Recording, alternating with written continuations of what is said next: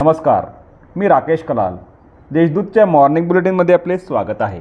ऐकूया नंदुरबार जिल्ह्यातील ठळक घडामोडी.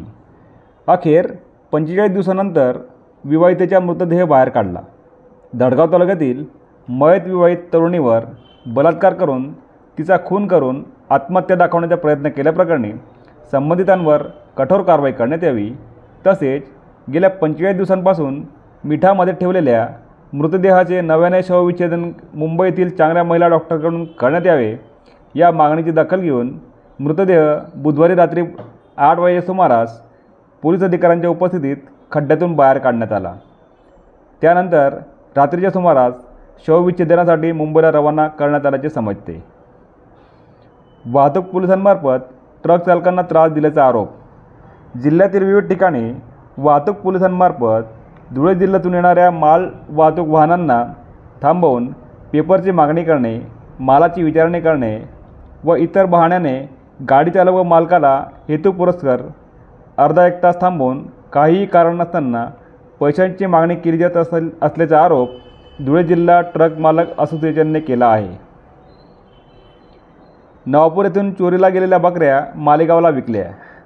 नवापूर येथून चोरीस गेलेल्या बकऱ्या मालेगाव येथून ताब्यात घेण्यात आला असून तेथील व्यापाऱ्याला विकलेल्या सव्वीस हजाराच्या बकऱ्या ताब्यात घेण्यात आल्या आहेत. या प्रकरणी एकास अटक करण्यात आली आहे. व्याजाच्या पैशांसाठी एकाचे अपहरण. नंदुरबार येथील एकाला व्याजाच्या पैशांसाठी अपहरण क अपहरण करून तळोदा येथे डांबून ठेवले ठेवण्यात आले होते. तसेच जीवे ठार मारण्याची धमकी देत बळजबरीने त्याच्या अंगावरील दागिने काढल्याप्रकरणी सहा जणांविरुद्ध नंदुरबार येथील उपनगर पोलीस ठाण्यात गुन्हा दाखल करण्यात आला आहे. तळोदा नजीक बिबट्याचा मुक्त संचार. तळोदा शहराला लागून असलेल्या शेतमळ्यातील शेळीवर बिबट्याने रात्रीच्या वेळेस हल्ला चढवला. आवाजाने रखवालदाराला जाग आल्याने आरडाओरड केल्यानंतर बिबट्या तिथून पळून गेला. या घटनेमुळे परिसरातील नागरिकांमध्ये भीतीचे वातावरण पसरले आहे. या होत्या आजच्या ठळक घडामोडी. अधिक माहिती आणि देशविदेशातील ताज्या घडामोडींसाठी देशदूत डॉट कॉम या संकेतस्थळाला भेट द्या. तसेच वाचत राहा. दैनिक देशदूत. धन्यवाद.